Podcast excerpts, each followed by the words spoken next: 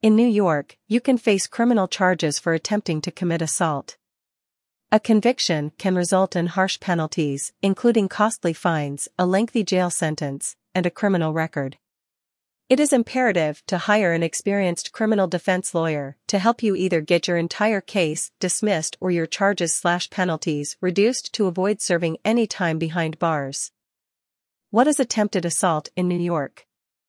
When it comes to assault in the third degree, the two elements must exist 1. You intended to inflict physical harm and 2. You actually cause physical injury or substantial pain to another person.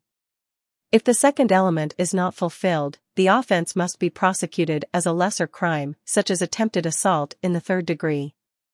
You can be charged with attempted third degree assault if you had an intent to commit the offense and you engaged in actions or behavior that would impact the commission of the crime.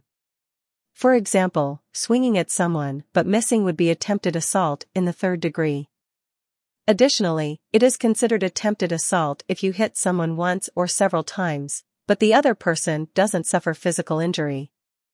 Therefore, if you were trying to cause such injury, but failed to do so, you still could be charged with attempted third degree assault. What are the penalties for attempted third degree assault? Attempted assault in the third degree is a Class B misdemeanor, which carries a maximum jail term of 90 days and or a fine of up to $500.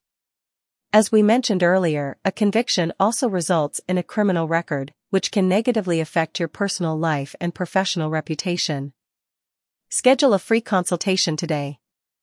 Whether you did not intend to cause physical injury, or you accidentally struck someone, do not hesitate to let our firm fight for you from start to finish. We provide each of our clients with attentive and personalized legal representation to ensure we get the best possible outcome in your case.